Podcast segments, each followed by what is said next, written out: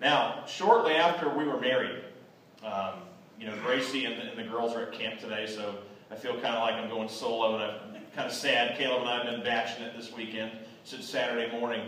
Um, after we were married just a little while, we had been driving this green station wagon, Ford Escort. You ever, you remember those Ford Escort wagons? Ugly as sin, you know, but they got the job done. So we're driving around this Ford Escort wagon, and I made a series of poor choices that led to an unavoidable outcome. So the, the first mistake was the engine was running hot in this little Ford Escort wagon. And uh, so I went and got some, uh, some fluid, some uh, coolant to pour into it. So I got a big bottle of coolant, and I poured in, anybody want to guess how much? The entire bottle of coolant. I didn't have a lot of experience with that kind of maintenance, so I poured in the entire bottle. So that was mistake number one. Mistake number two um, was that I noticed that there was some fluid out underneath the car. Some, some green stuff, so I figured it was the coolant. But you know, I thought I poured in so much coolant that I can afford to lose a little bit. Well, I actually uh, underestimated the amount of fluid that had been lost. It, because what had happened was is the radiator had leaked the entire amount of coolant. That was mistake number two. Mistake number three was when we were on the highway, and this was this is around uh, 85, around old, around Suwanee, you know, 317, and uh, the car started to sputter, and I figured, oh, it's fine, you know, I've put in plenty of coolant. Um, we, we can probably just go a little longer, maybe it'll work the kinks out. Well, that was mistake number three, and uh, the car did not just sputter, it, eventually stopped. And uh, the result was that we needed a new engine. So, yeah, I know. It's amazing? I was, I was a real dummy when it came to cars. It's like I was a millennial before it was popular.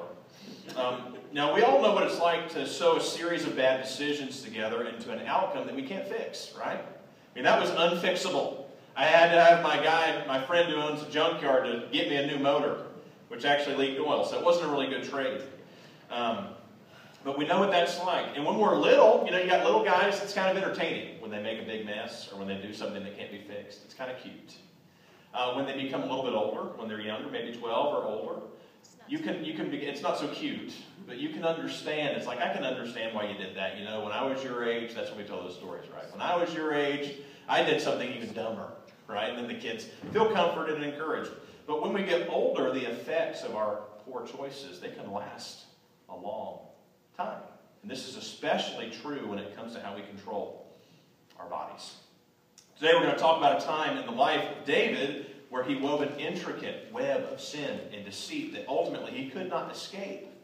And, and this is a sad story, but I want you to remember two important lessons today. Number one, first and most important, this story will show you that you can't run beyond the reach of God.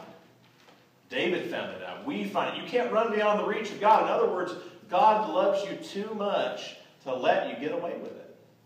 Right? Don't, don't we know that as parents? We love our children. And so when it comes time to give the consequences, we discipline them. Because we love them too much. We know what's going to happen down the road if we don't address it. So God loves you too much to let you get away with it. Secondly, if you turn back to God, if you, and we've seen this in every story that we've had in this series. When you turn back to God, there's always a way back. When you turn back, there's always a way back. Well, the first point this morning is already on the screen. Poor choices open the door. When studying history, which I love history, reading a book right now about World War II, prior to inevitable conflict, you can usually begin to see the handwriting on the wall. You see what's going to happen next. For instance, Sir Winston Churchill, when you know, surmising Hitler predicted war long before Neville Chamberlain was able to come to grips with reality. Neville Chamberlain was kind of wooed by Hitler's words and said, oh, he, he's a peaceful guy. He, he just wants a little bit of land, but Churchill knew he would not be pacified. So Chamberlain wouldn't bring himself to see truth. In this story today, some of David's choices leading up to this incident also indicate that he was setting himself up to fail. So here's the first poor choice that David made is he did not limit himself to one wife. I mean, at this time he had four, five, maybe more wives, and not to mention he had other women at his disposal that were called concubines.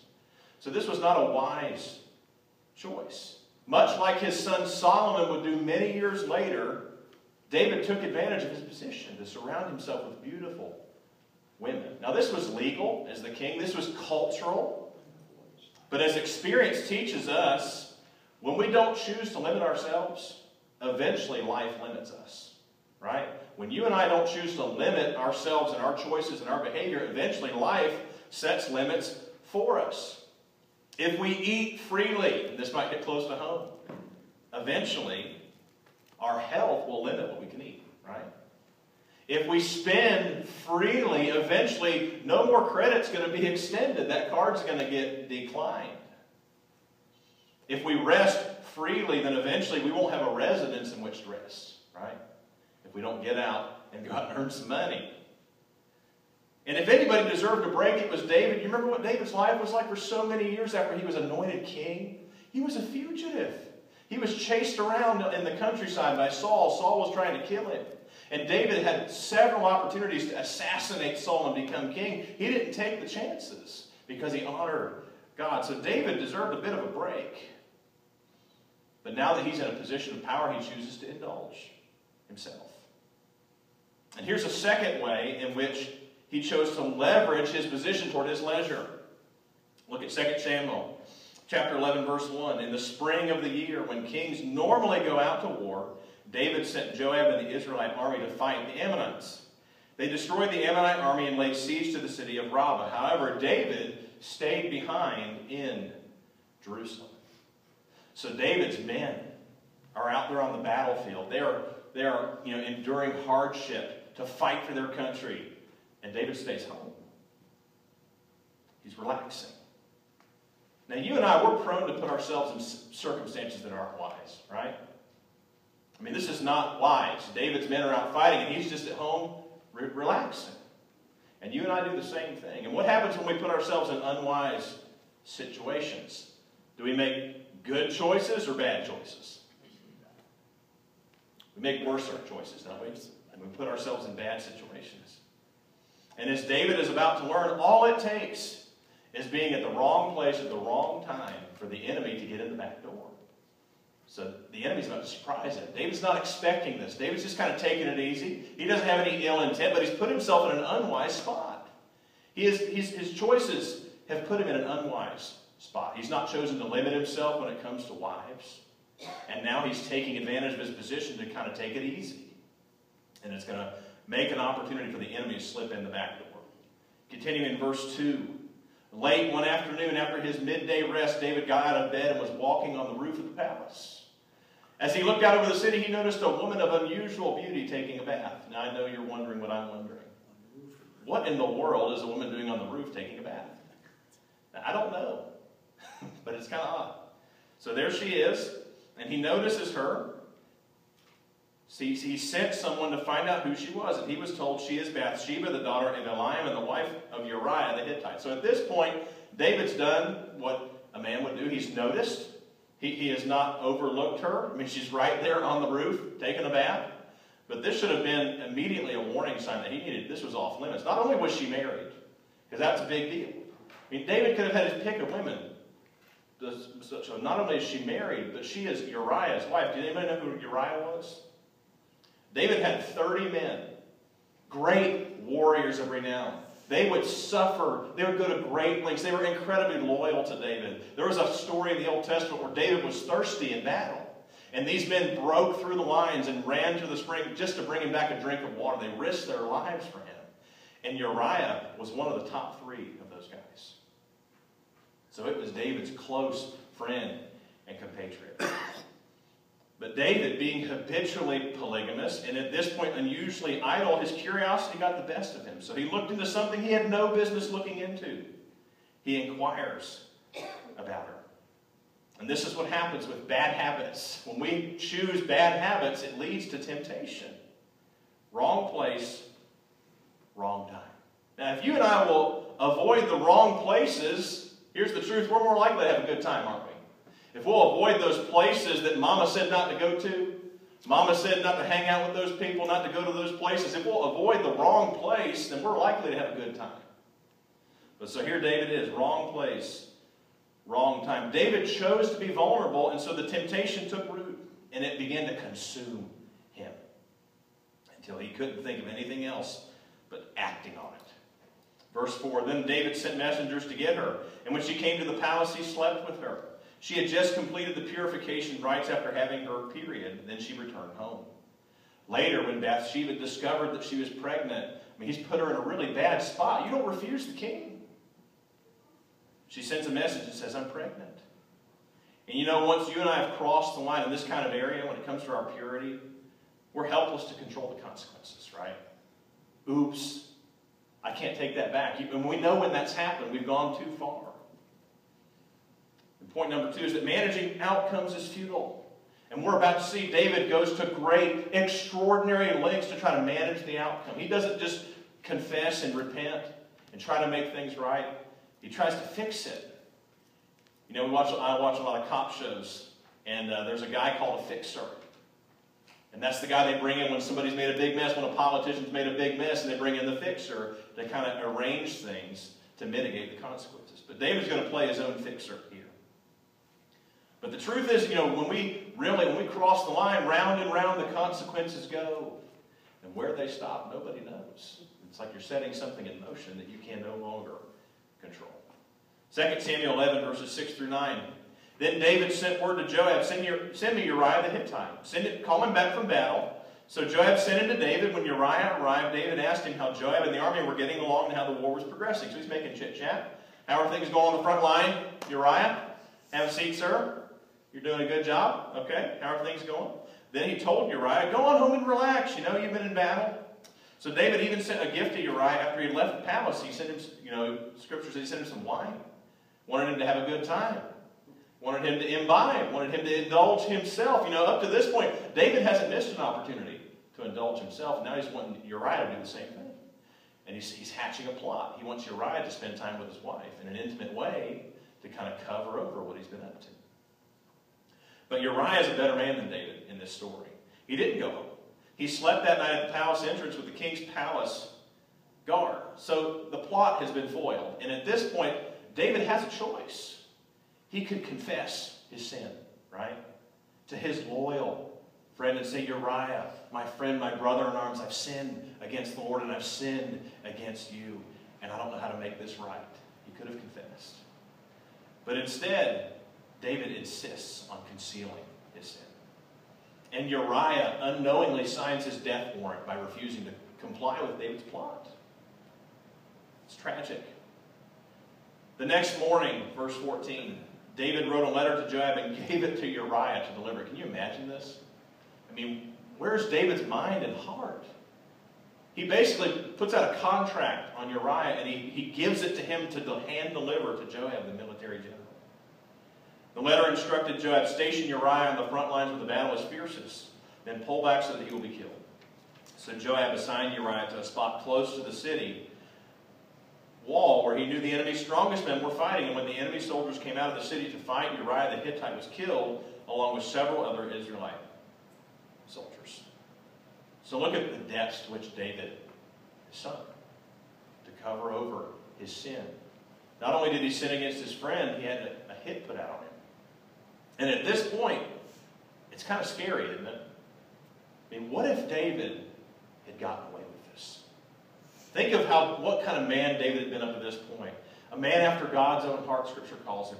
A good leader, a faithful leader, a courageous man, somebody who, whose first priority was the Lord. But if he gets away with this, what do you think is going to happen to him? Who do you think he's going to start to resemble? Think about it for a minute. Tell me. Saul, right? Who was the king before David? Saul. And he got so obsessed with himself and his own power and position. He was willing to do anything to keep it.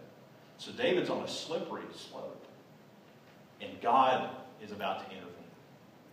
So he thinks he's gotten away with murder, literally. And then David suffers a surprise confrontation that is artfully executed by the prophet Nathan. Prophet Nathan comes in and he doesn't directly accuse the king, because that could be fatal. He starts telling him a story. He says there was a man he had one lamb that he loved with all his heart. He treated it like family. And this wealthy landowner who had plenty of sheep and cattle comes and swoops down, snatches up this man's one beloved lamb, slaughters it, and then feeds it to his party guests. And at this point, David is. David is beside himself. Maybe it's a little bit of guilt. And he's so angry. And he says, I don't care who this man is, but he's got to pay. He can't get away with this. And he begins to call for this man's blood. And then Nathan turns the tables on him. And he simply says, David, you are the man. The third point today is that confession is the path to restoration for you and me. You know, our poor choices, we don't mean it. We just put ourselves in a bad spot. And then we go too far and we make mistakes and we blow it and we can't really, we try, but we can't manage the outcome. And then it's time for confession because confession is the path to restoration.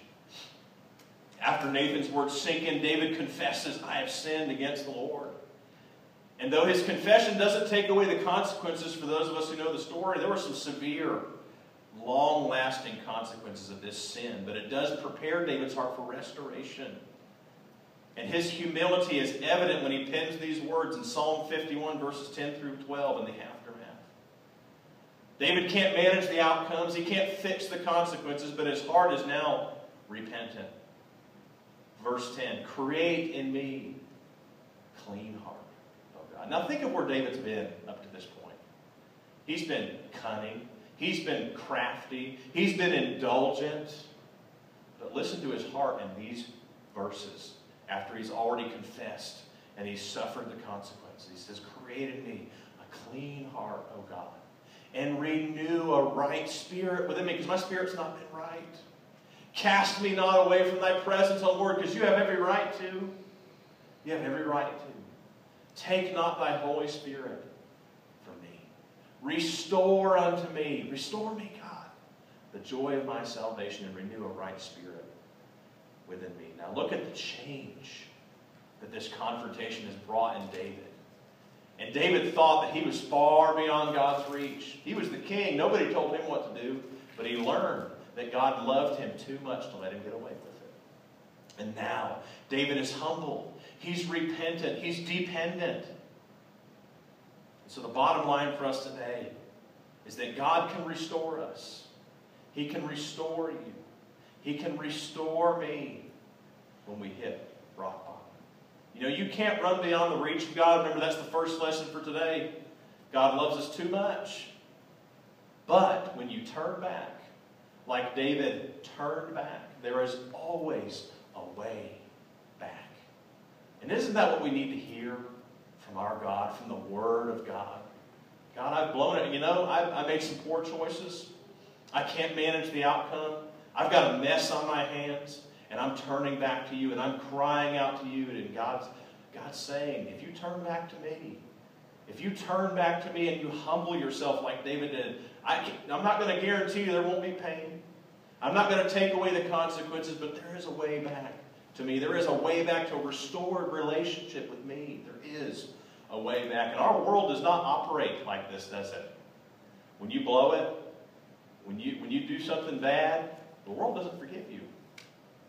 The system doesn't forgive you. But God is willing and ready and able to receive you back. There's a story I love to read to my girls. Sorry, Caleb. It's kind of a daddy-daughter thing. And it's called um, The Way Home. And there's a king, and he adopts this little girl named Anna, and he raises her up in his own home. He treats her like family. She has a private tutor, but she begins to wonder about the lands beyond. The lands that she's forbidden to enter, the lands that are under the care of the enemy, the enemy of her father. And so she's lured away. She's enticed. And she can't stand it any longer. She leaves home. She goes away to the enemy territory. And then she belongs no longer to the king. But the king is not willing to accept this. Even though he has every right to ignore her, to reject her, and to refuse to go after her, he straps on his sword and gallantly rides into the forest defeats the enemy and is willing to offer his own life as a sacrifice in order to bring her back and to make a way for her to come home. And that same story is true for you and it's true for me. That God, I mean, by all rights, can give up on us. We don't deserve anything. But through his own son, Jesus Christ, on the cross, he's made a way for you and I to return home. So if we turn back to God, Even at our lowest moments, there is always a way back. Now, we've all been in these low moments, and we can't take them back. But if we'll turn back to find the way back, then it's time to consider our final thought for today. You know, when you and I have been restored, when we've humbled ourselves, hopefully now we're a little bit wiser. We can learn from our difficult experiences. And so here's the last point for today. An ounce of prevention is worth a pound of cure. I mean, you and I have been places we never thought we'd be. We've had consequences we never imagined we would have.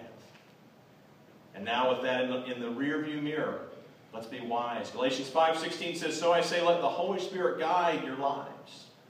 Then you won't be doing what your sinful nature craves. Now, the Holy Spirit will lead you and I to be weird, right? You ever thought about that? What, what's the way that culture is going? And the Holy Spirit will lead you and I to be weird. And I say this to my kids it's okay to be weird if it's wise. It's okay to be weird if it's wise. It's okay to be weird when it comes to finances, you know? It's okay to be weird when it comes to relationships, when it comes to romantic relationships. It's okay to be weird if it's wise. Because the problem is, is a lot of times, like with David, our poor choices leave the door open. And you know what happens in our house when the door's open? The dogs get out. The dogs get out, right? And they go romping in the neighborhood and causing lots of trouble for mommy and daddy in the neighborhood. So we say, don't leave the door open, kids. But in this case, I'm more concerned by what might be let in. You know, if we're choosing not to be weird, kind of going with the flow and being unwise, what might come in? Look at David's life. His relaxed habits led to wandering thoughts and lasting effects. And as David found out, like you and I find out, if we deny ourselves no pleasure, if you and I deny ourselves no pleasure, like nothing's off the table, it's all about me, then eventually our pleasure will be denied. Right? If we deny ourselves no pleasure, eventually our pleasure will be denied. In other words, you don't you no longer enjoy something that costs you more than what you got out of it, right? You ever made a purchase like that? You thought this is exactly what I need, and then you buy it and it's kind of junky. Maybe it's made in China, you know, Yes. and you paid a lot for it, you didn't get much for it, and you're kind of disappointed. That's the way it works. You no longer enjoy something that costs you more than what you got out of it. So, moving forward, let's pray for two things as I close. Let's pray for God to lead us toward two things. Number one, wise habits. Let's pray for God to lead us to wise habits. In other words, we tend to focus on what we want now rather than what we want then. If we'll focus on what we want then, you know, I want, I want stable finances. I want satisfying relationships. I want healthy and well children. We'll focus on what we want then rather than what we want now. We're going to make wise habits. And also, let's pray for God to help us to have captive thoughts. And our thoughts can get the best of us, can't they? They lead us in places we don't really need to go. And this is what we need to say to those thoughts Hey, you work for me, not the other way around. I don't serve you, you work for me. In fact, you work for the Lord. You know, we can't completely avoid bumps and bruises in life, can we? But God wants to help you and I avoid wounds and scars that are self inflicted. We can't avoid bumps and bruises, but God loves you and I too much to let us get away with it. He wants to help us avoid wounds and scars that are self inflicted. And the truth is, is that the less our hearts are occupied with regret, and I know we've all got some of it, I've got some of it, and it's heavy, isn't it? It's unpleasant. And that regret takes up space in your heart and my heart. And God wants to reserve that space for Him. God wants you and I to be filled to the brim with Him. He doesn't want us to be dragging around all of this guilt and all this upset. He wants us to be free of it. He wants to protect us from it. God is for you, He is for me. He doesn't want lingering regret to slow us down. So today we're going to sing praises to such a God, a God who cares enough about you and me to confront us, to forgive us, to restore us, to instruct us, and to protect us from harm. Pray. God, thank you so much for this message today. And thank you for this story, God. You're so, um, you're so good. I mean, you're good enough to confront, and we're grateful for that. We need it, God. We, we don't need to get away with it. We're not going to learn anything, and David certainly didn't need to get away with it. We're thankful for that confrontation, but we're also thankful, Lord, that through Jesus Christ, you have made a way that when we turn back to you, God, there's always a way back. And so, as now as we sing praises to you, God, to, to praise you for your complexity, you're not just simple. I mean, you're not, you're not the, the outdated grandfather who's unaware of our sin, but you're also not the angry judge. You are the complete picture. You are a loving, caring Father who knows us and who cares enough to instruct and to correct us when we need it. And we're thankful for that. And we praise you. It's in Jesus' name I pray. Amen.